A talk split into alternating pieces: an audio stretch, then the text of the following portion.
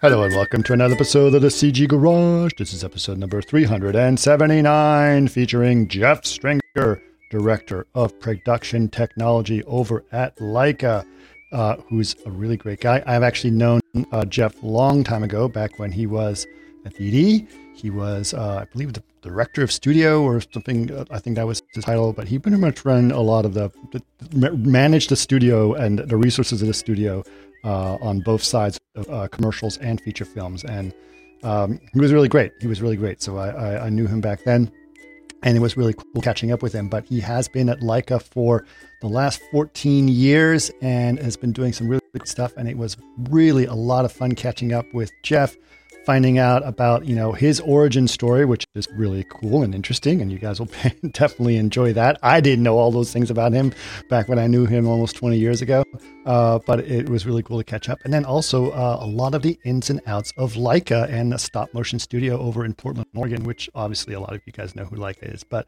it was really cool catching up with him. Uh, Kristen, what did you think of Jeff podcast? Well, yeah. So this podcast, um, we get to kind of hear why he moved on to Laika. Um, he said mm-hmm. he was kind of blown away by their ambition of just their idea to build a multi-production studio doing stop motion CG.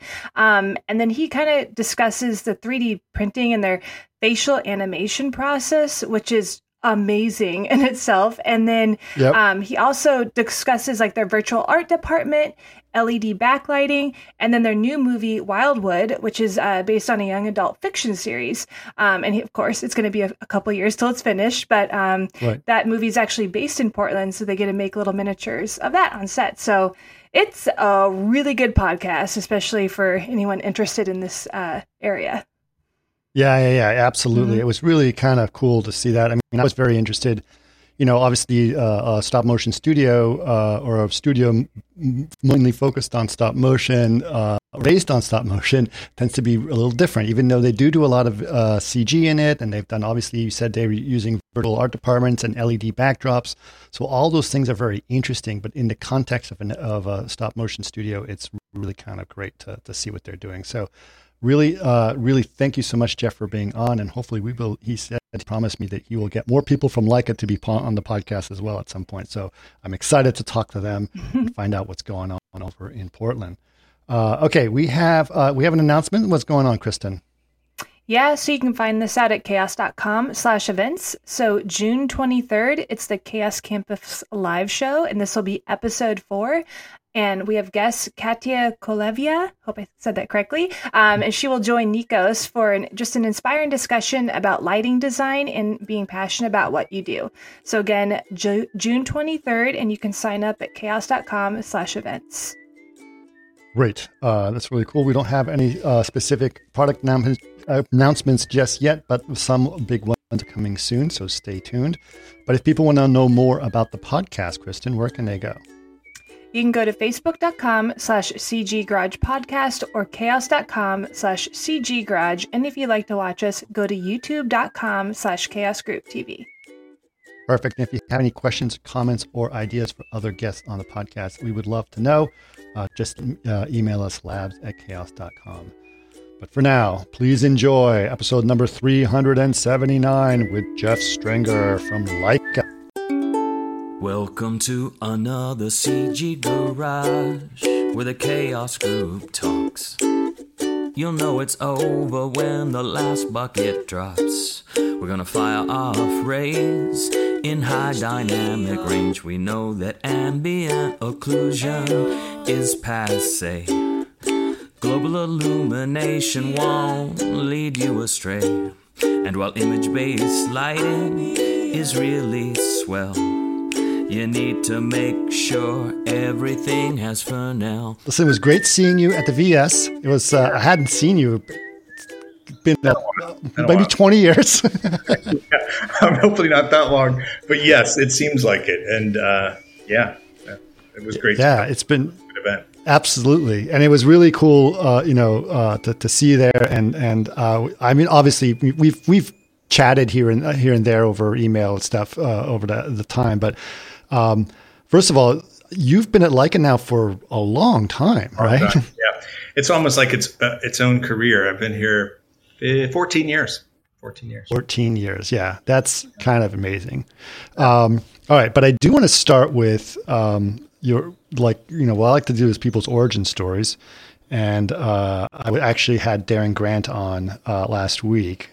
Uh, and so uh, he said, "Yeah, you should talk to Jack. Ask him about where he came from. Like, like, what's his origin story? So, like, how did you start getting into this? What, what, what sort of got you involved?" Yeah, yeah, it's kind of. I guess it's a good story. I mean, um, I was a film student in college. I, I, I wanted to be a filmmaker. I, I was excited about that. Uh, I went to a program at San Francisco State. Uh, it was a great program. It was called the Core, and there was uh-huh. only 20 students allowed in. You had to make a short film to get into this thing, um, and they focused on you know experimental uh, avant-garde kinds of movie making and and documentaries and you know kind of non-commercial filmmaking. Uh, right. Very San Francisco State kind of program and it was awesome because there was such a small group of us. We got a, we got access to all the equipment that we needed, uh, and um, the particular kinds of films I was making led me down a more technical path because I was doing these kind of, you know, avant-garde things. I was inspired by the work of people like Maya Deren and Stan Brakhage, maybe okay. guys. You yeah. know, it was formalist kinds of filmmaking, but um, as a result, I learned how to use the high-speed camera you know, I learned how to uh, use an optical printer. You know, we had an optical printer. I did some visual effects with an optical wow. printer. You know, which was kind of cool. This was the dark ages. We were working on 16 millimeter film, shooting with mm-hmm. Bolexes, and uh, uh, but it was a great education. Um, and towards the end of that, um, I got involved with this theater company in San Francisco, which uh, really opened a lot of doors for me. It's a company that uh, you should definitely Google this. George Coates Performance Works, and it was uh, okay during the 80s and 90s in San Francisco. George and his um, troupe of uh, artists were making these very um, kind of large scale uh, theatrical performances that mixed a bunch of medias. They were kind of immersive experiences. You could go in the theater and be surrounded with light and sound, and there was dancers, there was um, operatic uh, musicians, uh, singers, and we were mixing a bunch of things together. Um, but he had this great theater down at Seventh and Market in the basement of the Hastings Law School. If you've ever been to San Francisco, okay, and it was a uh, cathedral space. It had been a church that had been like you know they put a, a false ceiling in and kind of hid it from everyone. It was a uh, but they opened it up and rented it out to George as a part of a um, a settlement he got for uh, having his last theater space damaged in the 1989 earthquake. So oh. it was a oh. well-funded theater all of a sudden with a great okay. space.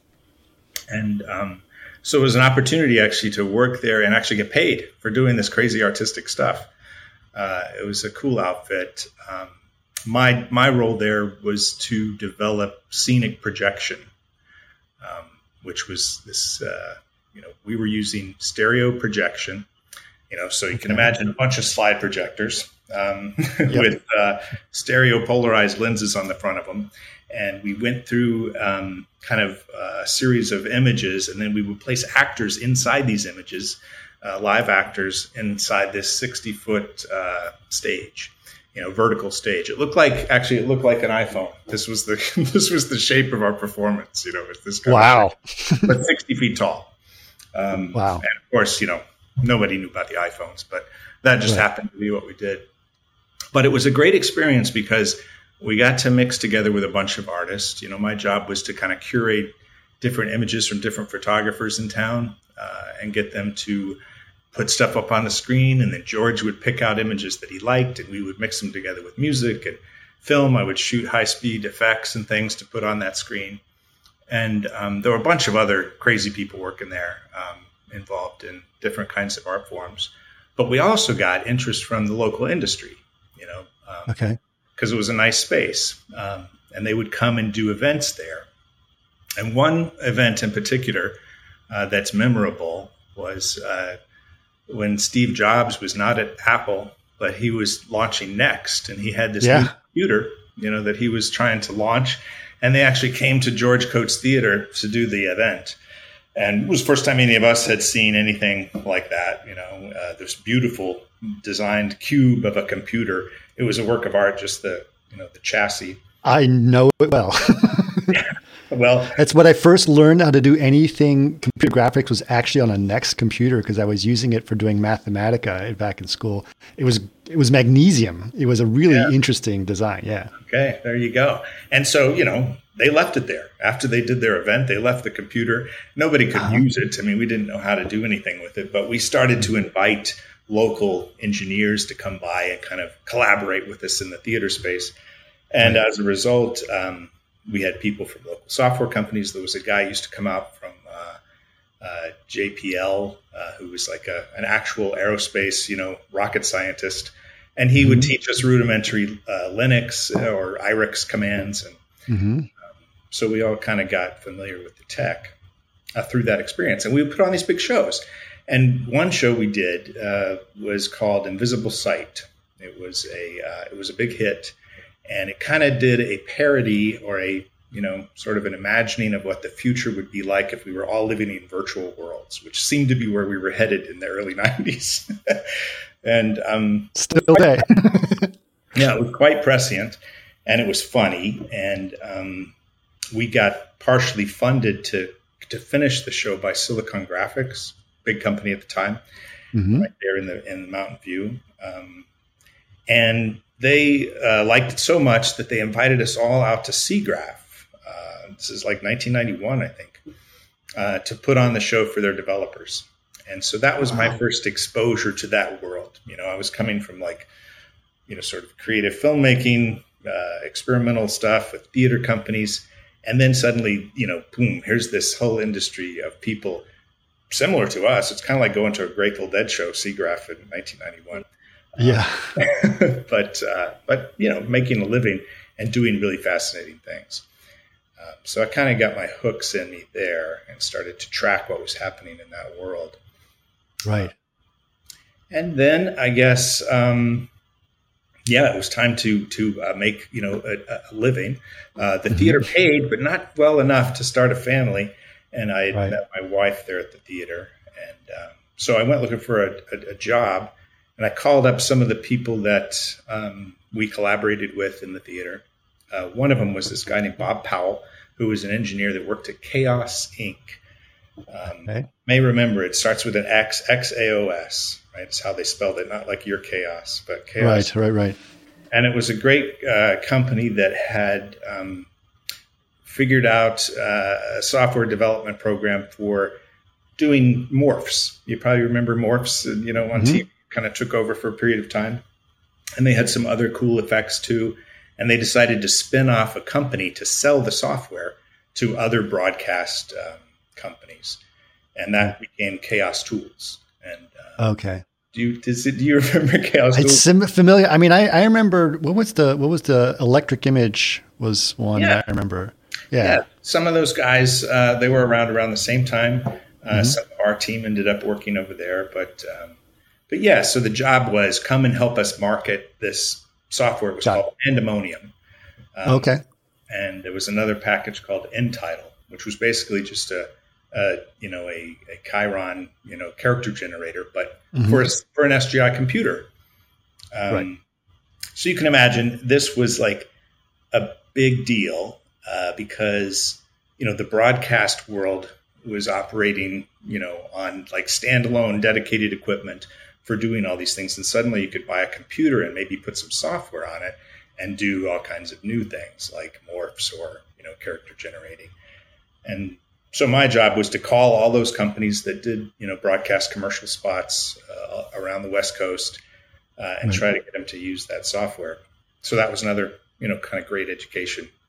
Right into, into this world of, of doing visual effects and design. Right, right, right.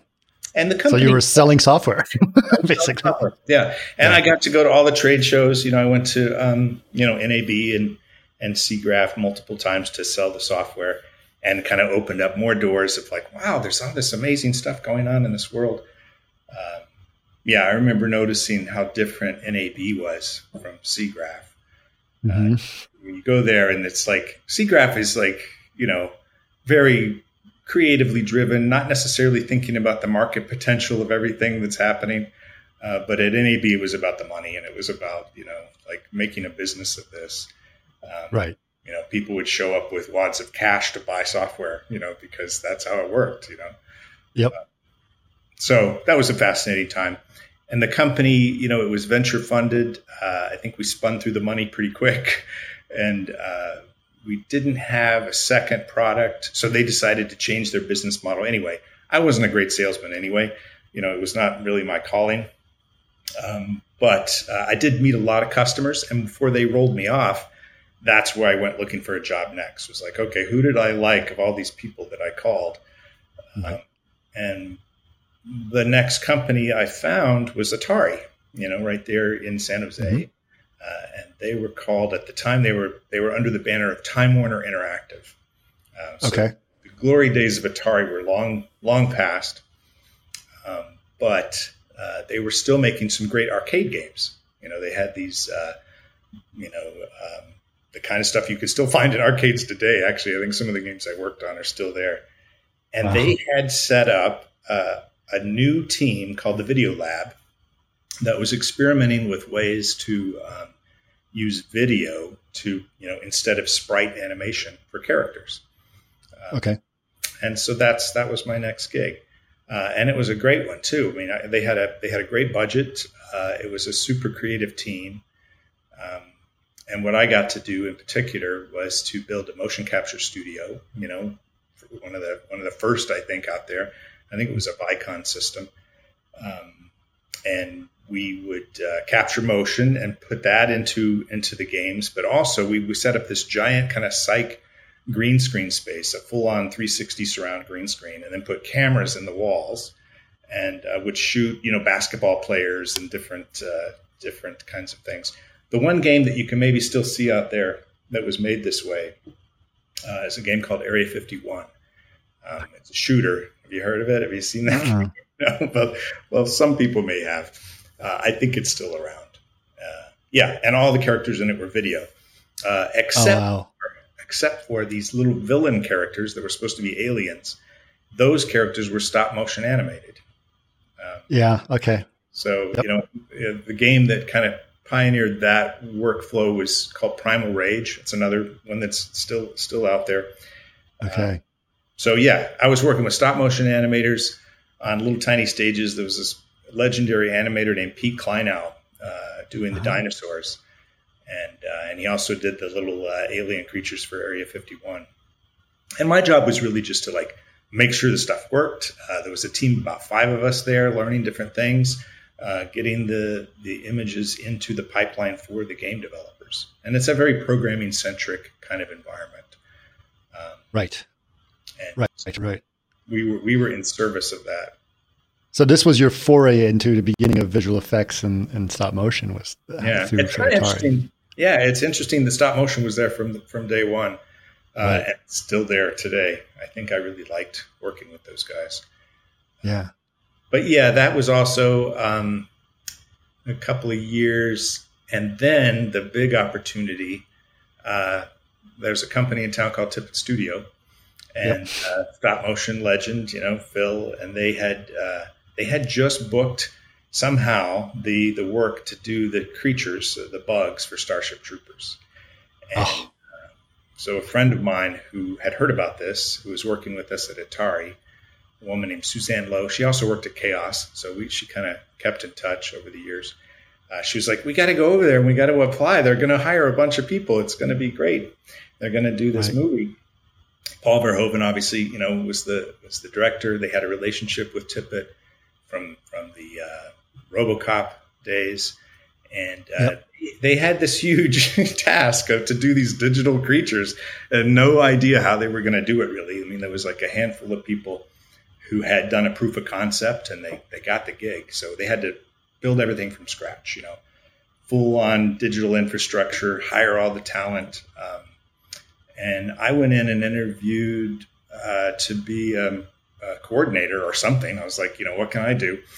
Um, Mhm. What I know, and uh, I guess I did a good interview because Jules, Phil's Phil's partner uh, at the time, uh, she was like, you know, why don't you come in and manage operations for us? Wow. I know it was hilarious. I was like, uh, okay, yeah, I could do that, sure. and uh, I, if I had known what I was getting into, I would not have done it. But uh, okay, it was a mountain of, of, work and a bunch of unknowns, but ended up being, you know, uh, making a career for me. I mean, it was a, it was a great experience and a great team. I mean, it, they, they, had such a strong core creative team there. Um, there was Phil, obviously, and Craig Hayes who were kind of running things creatively. And then there was also, you know, some people. There was an animator there who, uh, you know, Adam Valdez, who's now like, you know, a major, you know, visual effects supervisor. I think there he's at MPC now. He's been on a million projects. He's won Oscars, and he was an right. animator there who was just curious minded, and um, he got involved in everything. He helped troubleshoot and fix things, and we were all just figuring it out. You know, there was no um, no blueprints for how to do it for sure. Um, yep. You know, we were scanning film and recording film, and uh, that was one of the biggest headaches. Frankly, was uh, how to how to do that properly, uh, uh-huh. so that you know the images looked right. We had this problem with uh, like red flare around certain highlight images that we couldn't figure out. I think Adam got involved in that one and helped figure it out. Um, but yeah, we had to kind of put that whole studio together from scratch, and it was it was it worked. The movie came out, the creatures looked awesome. Um, so yeah, that I mean that's that, from that point on, I'm kind of in the in the stream of visual effects. Right. Okay. So you, what else did you do uh, besides Starship Troopers uh, at Tippett? What were the other projects you worked on? Yeah, there was um, there was a very uh, important time right after Troopers when you know Troopers was set up as a Sony uh, pictures operation, you know, kind yeah. of within Tippett. And so our employer was Sony, even though we were doing everything with Tippett. And um, we bought, you know, all the computers, Silicon Graphics computers, super, you know, huge budget just for the equipment. The people at the time were less expensive than the computers. Um, and uh, we recruited a great team, um, mostly from the fallout of the CD-ROM, you know, kind of uh, era in San Francisco where there was a mm-hmm. bunch of work being done by graphic artists and this kind of higher level tech work. And those people became our compositors and our rotoscopers. And, uh, and then we found 3D people who learned their skills. There was a great technical guy there, uh, Doug Epps. He's another guy you should talk to. He's, he, he's got a good perspective on this industry. Okay. And he built the pipeline for, for Tippett Studio, you know, all the software and, and so on. Right. Uh, but when the movie finished, there was this moment of like, okay, are we done? Is this over? I mean, we built this great studio. We want to keep going. So right. we negotiated to buy everything from Sony. And uh, I got to get involved in that, which was a lot of fun, just to kind of you know make a deal to keep the computers, and we had a, mm-hmm. a great deal. Uh, and then we just had to book some projects, which wasn't hard. I mean, Phil, you know, was a in, in demand supervisor, uh, so we worked on my favorite Martian, uh, a movie called Virus, uh, which was really fun.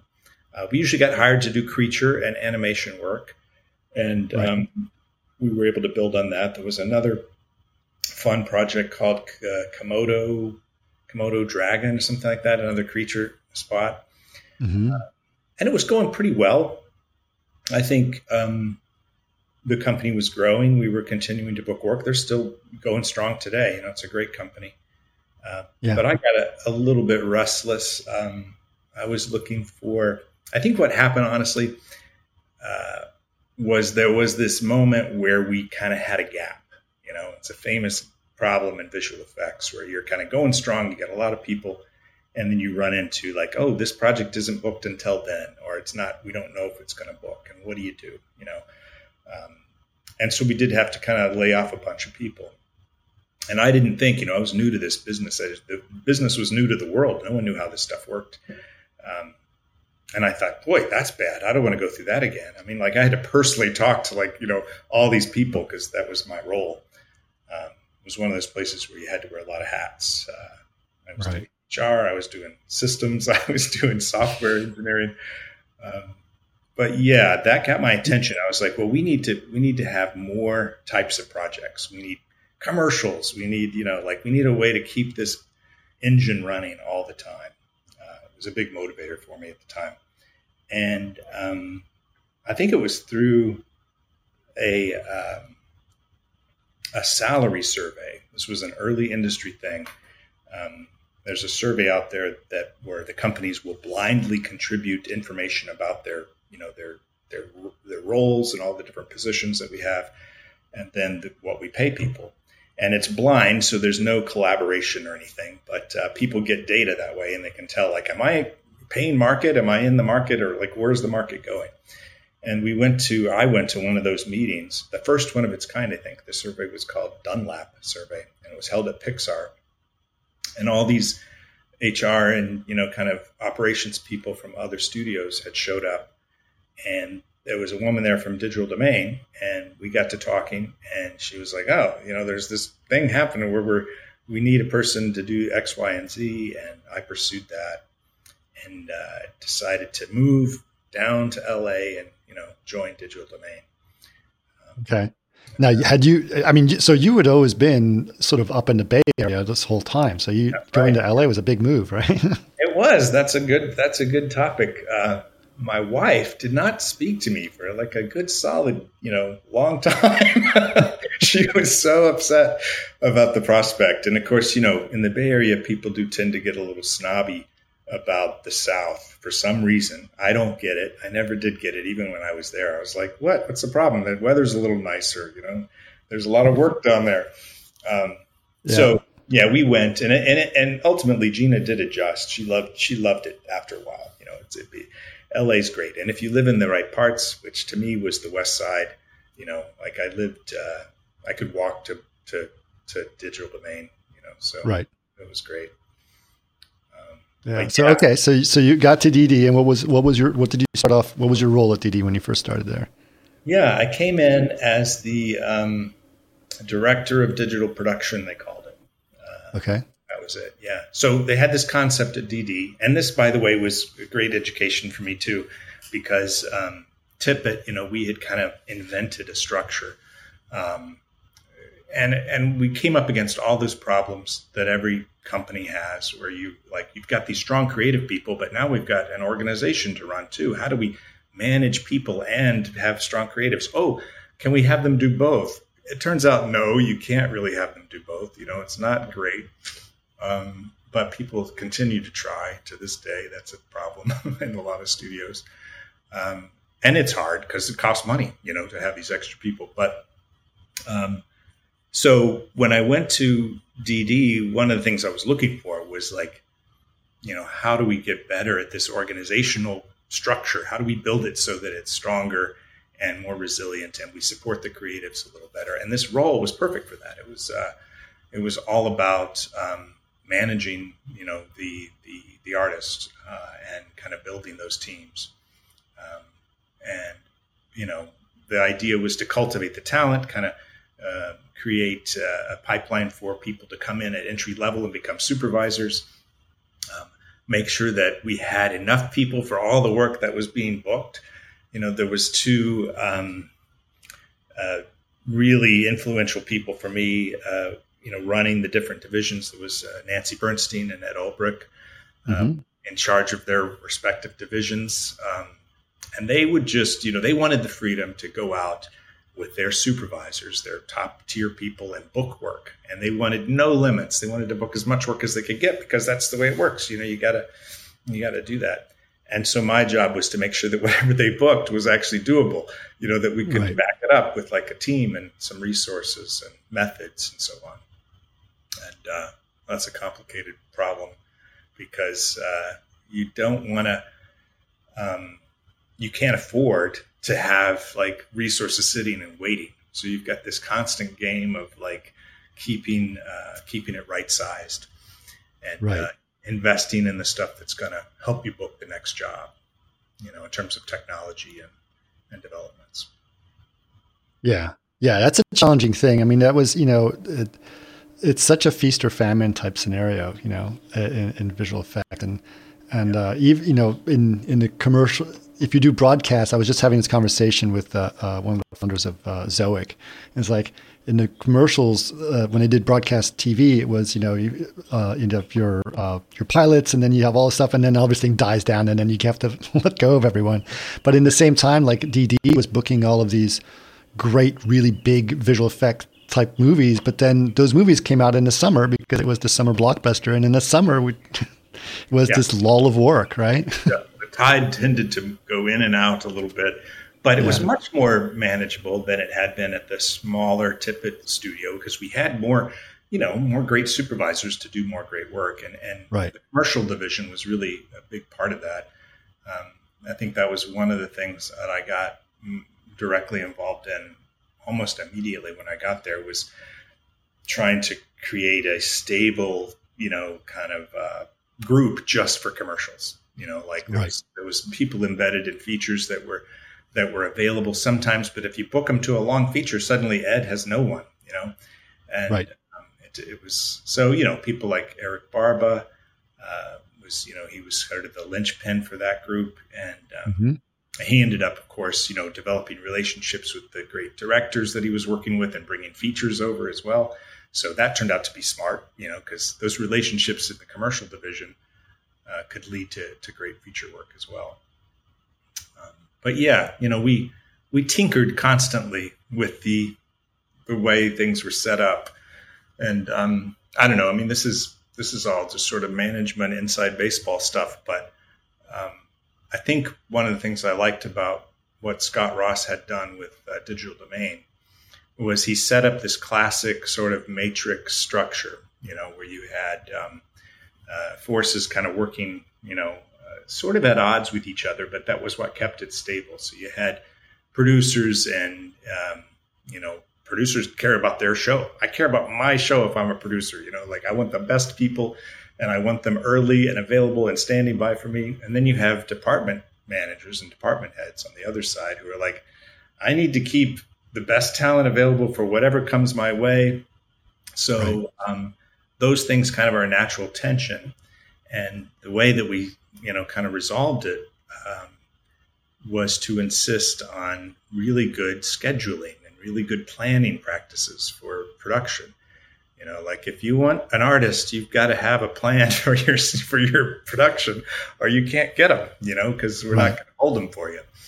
Um, anyway, it was constant battles like that. You were there was this. It was not like an ugly battle, but there was, you know, like uh, I think a smart tension um, to kind of keep the producers honest with like, this is a real show, this is a real plan, this is really booked, this is happening. Here's my here's my schedule and the, the department heads, you know, were like, if, that, if they had that, they had to supply the people. So the recruiting engine was always good. I think what was interesting about DD at the time is that I mean, th- there wasn't that many visual effects schools as there is today or things of that nature, right? You didn't, there, people learned that stuff on their own, etc.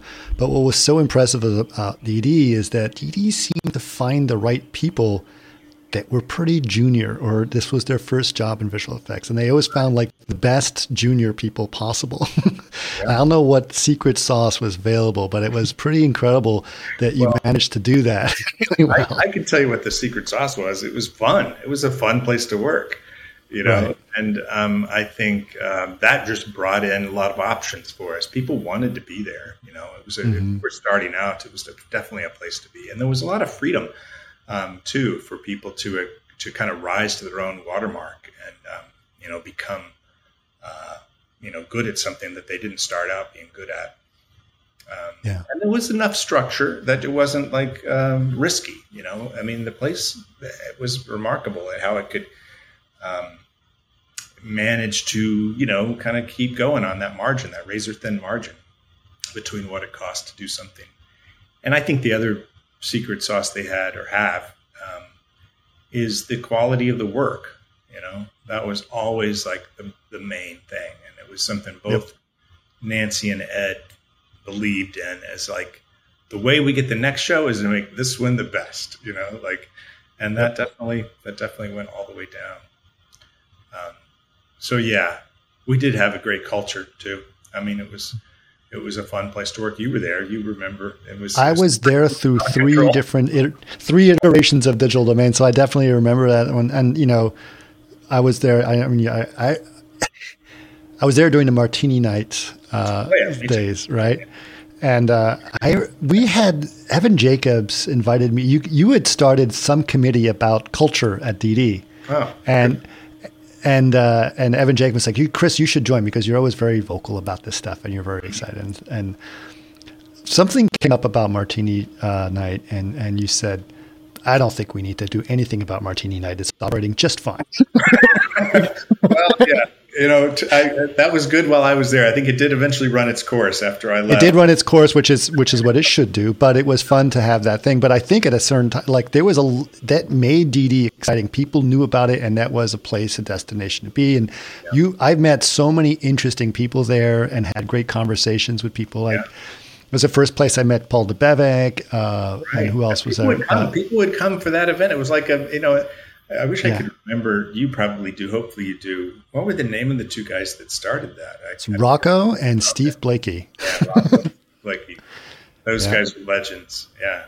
Yeah. Yeah. It was one of those things. They came to to us and kind of. They weren't really asking permission, but they were kind of. You know, they had to. I mean, they were going to do it at, at DD. Right. Um, and uh, they were very good at uh, making their case and just being cool about it, you know. And they ran it smooth. They had, I think, they hired people to come in. I mean, it was, it was well done, and uh, they kept it kind of at a, a, reasonable level. I think things kind of escalated over time, but um, yep.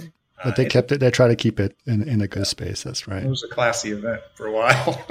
yeah, I think one of the times I remember, like Volker Engel was there, and uh, he used to drive a, a, DeLorean. I don't know if you remember, but his DeLorean license plate said uh, VFX ID4 on it. It was hilarious. Mm. Uh, but I get a ride in his DeLorean, which was like great. he took it around the block. I've never been in a DeLorean before. Yeah, right. After so, martini too. So yeah, I know. So well, you know, different times. Uh, but okay, but uh, now I do I do want to make sure we get into talk about Laika and all the amazing things you've done there. So oh, you sure. said you've been there for 14 years, so which is a substantial. So a lot like first of all, what drove the decision to go up there and and and, and do the things you're doing there? That's probably its whole podcast, but. Um, that was, you know, another one of those. I, have been at, at, DD for a long time. I kind of ended up running the, uh, the, the what they call the digital studio, you know, mm-hmm. so I had oversight over technology too.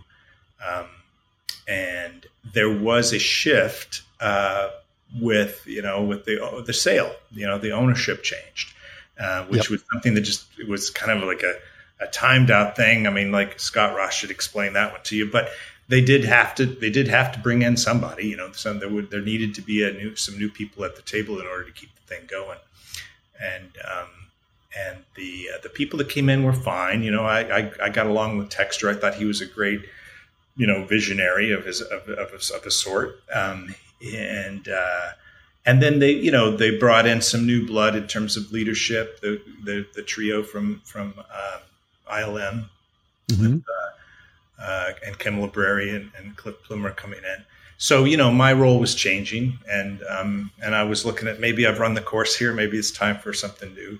Um, I did stick with it for another year after that, and kind of you know ended up in this. Um, uh, you know, I was like the guy who was the way things used to be done, and the way mm-hmm. things were going to be done was was the future. And yet, I was the one also where everyone knew, you know, where he sat and how to come and talk to him and complain about shit. so, I basically was that. I would, I'd be, and I, I, got tiresome after a while. You know, it's like I can't sure. really steer anymore, um, uh, but I certainly have to hear about it from everybody. Right. So, you know, I started to look around. Um, I almost went to DreamWorks, but I did meet some people at um, at Laika during one of the SIGGRAPH years. Um, there was a programmer, John Pearson, who actually had been at DD, and he connected me with some folks there. Um, and I was just blown away by their, you know, the ambition of their plans. They had kind of a uh, an idea to build this, you know, multi-production studio doing stop motion and CG. I loved stop motion. I loved the whole idea. And I had been to visit Vinton before, you know, when it was just Will Vinton, uh, and knew about the kind of, you know, it was a cool team. It was a cool creative team. You could tell they had um, uh, the the sort of the right base ingredients. And if the mission was build this into a major studio, I, w- I wanted in you know, that sounded fun to me. Um, Vinton did the California raisins. That's one of the things that they were famous for, right? Yeah. yeah. Yeah, it was a, it was a, a, Portland company for going back 25 years or so. Um, and Travis Knight was a an animator there, an intern, learned animation there. Wow. You know that story. There's a whole story. But and Travis Knight is related to Phil Knight. he is the CEO. He is the guy who runs Laika. You know, Travis right. Knight is the, the creative visionary and the owner. Really, I mean, um, it's a Knight family thing, but Travis is running the place day to day. Um, so, anyway, uh, that seemed like a good gig, and I I I made the move. Uh, my kids were. How did your wife feel about that move now? it was had, at this point I had earned a little trust. You know. Okay. she was like she was like, okay, we'll, we'll give this a try, and it has worked out great. I mean, I love Portland. It's a great city. Yeah. And it's a it was a good change of pace. You know, LA is also wonderful, but it seems like no matter what you do in LA, you're you're still you know trying to get you know your head above water, um, and so yeah, there was a lot of attractive things about coming up here, uh, and the work uh, was particularly interesting. You know, like this, this it was the, the thing I love to do, which is like build an organizational structure, you know, figure out what the technology uh, sort of infrastructure needs to be to support this creative vision. Um, very ambitious. Uh, I have to say though, like it was not like a wasn't a break from the intensity of DD, which I kind of thought it might be. I thought, oh, this will be like, you know, they make the whole movie, it moves slower, you know, doing five, six projects at once. Um, turned out to be just as intense because, you know, startups are hard. You know, it's like it's a hard thing to do. And this was very much a startup, um, even though it was uh, well funded at the time. Um, you still got to figure out how to do it, you know, how to do all this right. stuff. And uh, there were a lot of different ideas about what should be done.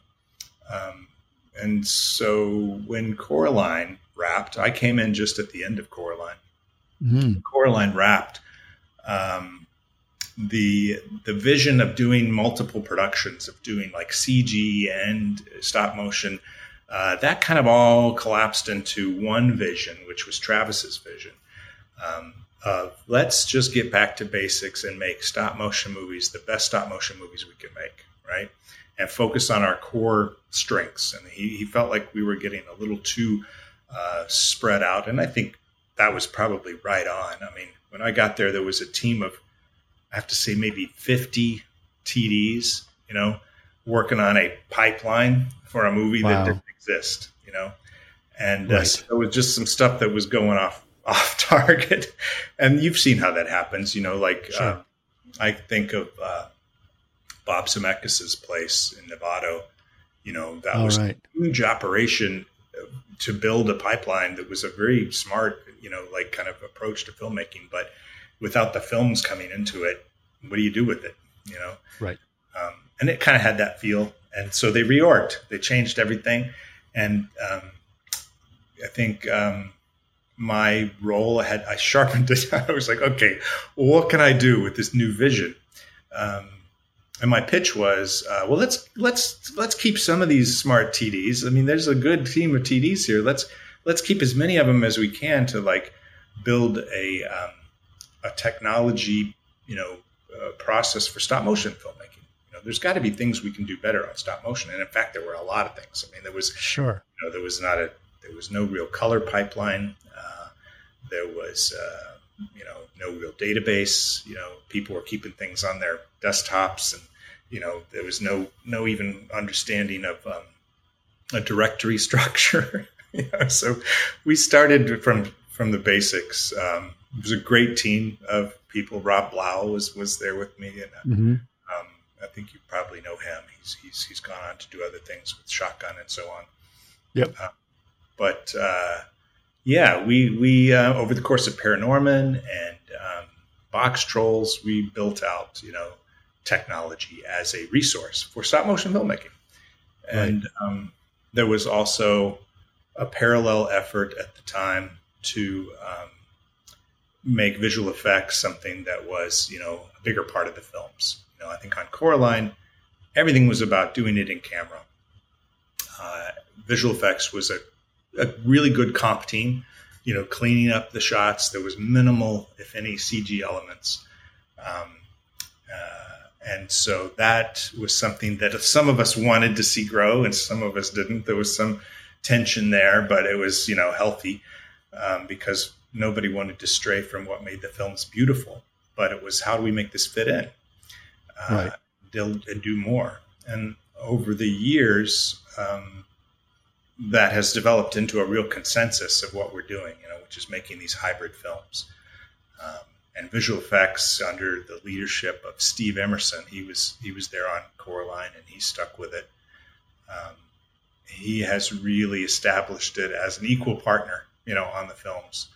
Uh, you know, and they are they're in early. I mean, it's a dream. It's a for a visual effects person, it's a dream because you're you're part of the process from day one, from the storyboards, you know, and it's not like getting a huge turnover, you know, with a bunch of uh, uh, you know stuff that doesn't cut together very well, and they missed a few Right. points, you know, they missed this and that, and you've got to all make it work. This this is an opportunity to be there when they shoot it, and you know, like, and plus the, the actors don't move, you know, unless the animator moves them.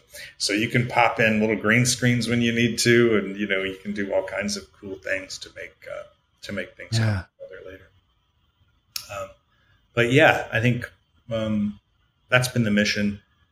I think it really took off on Kubo. Kubo is the film where we got nominated for a visual effects Oscar, Yeah, yeah, yeah. And it's But interesting. you, so you, so you guys, I mean, what what are you doing? I mean, obviously your character is still all stop motion animated, right? But you've you've supplemented with not all of them. Yeah, I Right. mean the hero characters are, you know, and the hero and every character is designed that way, as if you know. And um, but if you if you look at the films, you'll see, you know, uh, Paranorman, for example. Uh, there was like a crowd scene in a in a city where there was like a little mini riot of some sort, but it was really as many puppets as an animator could animate. You know, we Right. several animators on the stage, and they, there's only so many puppets you can animate by hand in a shot. Uh, and um, I think that that one was like a peak for that for the practical puppet, you know, shot Right. with a crowd. Um, so on later films, as we had bigger crowd scenes and bigger vistas, and the the um, the filmmakers wanted to you know make bigger films, CG became a bigger part of it. And uh, and the team, the, C, the the the visual effects team was, is excellent at uh, fitting in, and that's essentially what visual effects is all about. It's like yes. you know, show me something and I I will match it. You know. Yeah. Yeah, I think that's amazing. I love the I love, you know, what what you guys obviously I mean, like us an amazing studio and does great stuff and so I'm very always very impressed with it like a film. So I'm very excited about it. Now I was reading somewhere that you guys were starting to look at some other technology which you were using for techno for for stop motion Hmm. using 3D printing and certain areas like that. So Oh, yeah. can you tell us a little bit about that? That sounds really interesting. Yeah, that is a whole like section of our um, of our filmmaking process, and it's the facial animation process essentially, right? So Okay. uh, the the idea is that uh, instead of building a mechanical rig for a puppet and animating the face by hand, which limits the range of expressions and you know kind of what the puppet can do, because just naturally, what what can you build an armature that can do, um, and that that a hand can animate at that size. The idea, brilliant idea by a couple of guys back on on Coraline, um, Martin Meunier and uh, Brian McLean, who started this department. Uh, they were like, well, let's use replacement animation, which is basically, you know, I'll put a shape on and then I'll take a picture and then I'll take that shape off and put another shape on and take another picture. So you're not animating the face, you're using these prints as different, uh, you know, like steps in the performance. Right. Uh, so uh, that was hugely successful. I mean, the, the puppets were very expressive. They seemed more real. You could connect with them better. Uh, the director loved it. Travis loved it. Um, and so that's developed over the years. And it's quite a technical marvel. I mean, at this point, you know, back then we were doing kits of faces, right? So you'd have like a limited range still because you can only like manage so many prints. I mean, the prints took a long time. We only had one or two printers at the time. Uh, Right. but uh, now we've got a fleet of printers and we're doing like basically a bespoke performance for every shot you know like we just Wow. so there's tens of thousands of faces you know and uh, that's its own technical challenge to try to organize all those faces so that the animators get the right ones for the right shots and uh, That's amazing. So every every frame is is uniquely uh, printed. Yeah, it's animated in Maya. The Maya performances are approved by the director, and then they are printed. as that as whatever whatever they put in there. And so there's there's you know a lot of rigging work that goes into making that possible. Um, That's amazing. Yeah. And where, where, where, oh, where, are some of the best places we could see some of those performances? I mean, all the movies. Um, okay. The thing I would do is just look up, uh, you know, the behind the scenes videos. Um, Got it.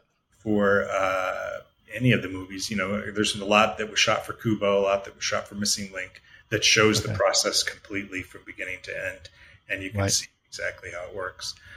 Um, yeah, that's that's a definite area of growth. The other big area of growth for us uh, technologically is, um, you know, so we do a lot of fabrication. We build sets. You know, we have carpenters, we have uh, seamstresses, we have you know people who develop fabrics, and um, and we have uh, puppets that are you know little engineering marvels in, of themselves. You know, like their armatures inside, and these are all designed and printed, or not printed, but machined in metal parts. Um, and over the years, that process has been very traditional in terms of its um, fabrication methods. And we are in a shift right now towards uh, making as much of that digital as possible, so that at the beginning of the film, we're working from a you know a database of armatures and uh, you know types of uh, uh, mechanical designs inside the puppets that can be extended on and reused and uh, also deployed into um, you know digital assets in the visual effects department and to, to, to do you know simple rigging and things like that. Um, so the puppets are more and more the digital process is more and more embedded in how we make the puppets. Uh, mm-hmm. Uh, in the set department, um, this is the big focus like right now on this film.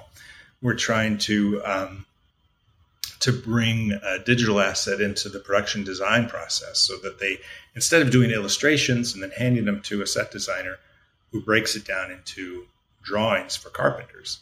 Uh, that will continue, but we'd like to also have, um, you know, a digital environment that before you build anything, you can like go in and change the lighting and play around with the camera angles, put it in Unreal Engine, uh, and explore and kind of make decisions on what you want to build, and right. uh, and be a little bit more um, effective with making those decisions earlier in the process, and you know also keeping that asset continuity all the way through to visual effects and potentially also onto virtual stages, which is right experimenting with now. Yeah.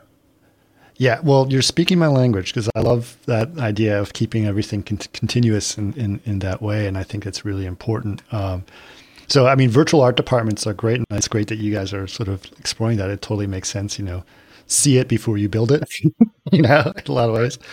Um, but yeah, I, I, yeah I heard uh, Darren was mentioning that you guys are, are doing uh, LED, you know, backlighting in, in, a lot of ways and stuff like that. Is that? Yeah, I mean, um, it is uh, in the early stages, but we're totally doing it. We've jumped in with both feet. I mean, this was one of those things uh, that we started to, to see at SIGGRAPH every year. How everybody else was starting to do in camera visual effects, you know, and uh, the work at ILM, you know, uh, a few years ago that was was shown, you know, I was like, wait a second, that's our thing. We do in camera, and at the same time as as you know, big studios like ILM and DD were moving towards this virtual in camera style. We were actually shooting more green screens. You know, we were actually layering things more, and you know, like struggling with uh, capturing. Um, you know enough elements together in, in, at one time because the elements are so hard to deliver in a timely manner.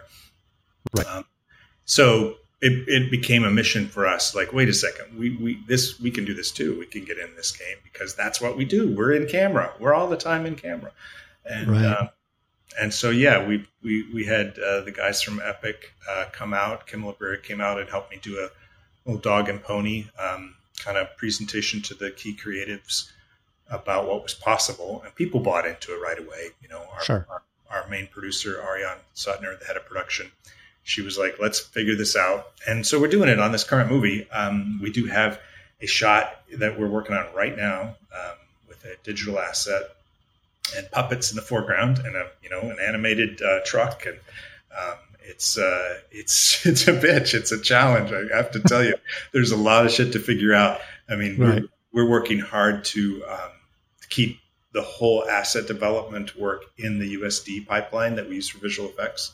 So oh, nice. We, so that we can easily jump into um, the virtual stage, and all, all that's technically you know supported, but it's uh, oh we have a lot to talk about i can tell you i've been i've been down the rabbit hole of usd i've been down the rabbit hole of virtual production uh, and it's all very exciting so i actually probably should tell you a little bit more offline about what's going on with us because you might be interested to find out yeah. about that yeah i'd love to hear um, but yeah this is this is uh it's it's amazing so what what is the can you tell us what the name of the movie you're working on now yeah, look forward to? I'm glad to say I can. It's because uh, we're we're announcing stuff. You know, we're talking about stuff these days. And uh, this movie's been announced. It's called Wildwood.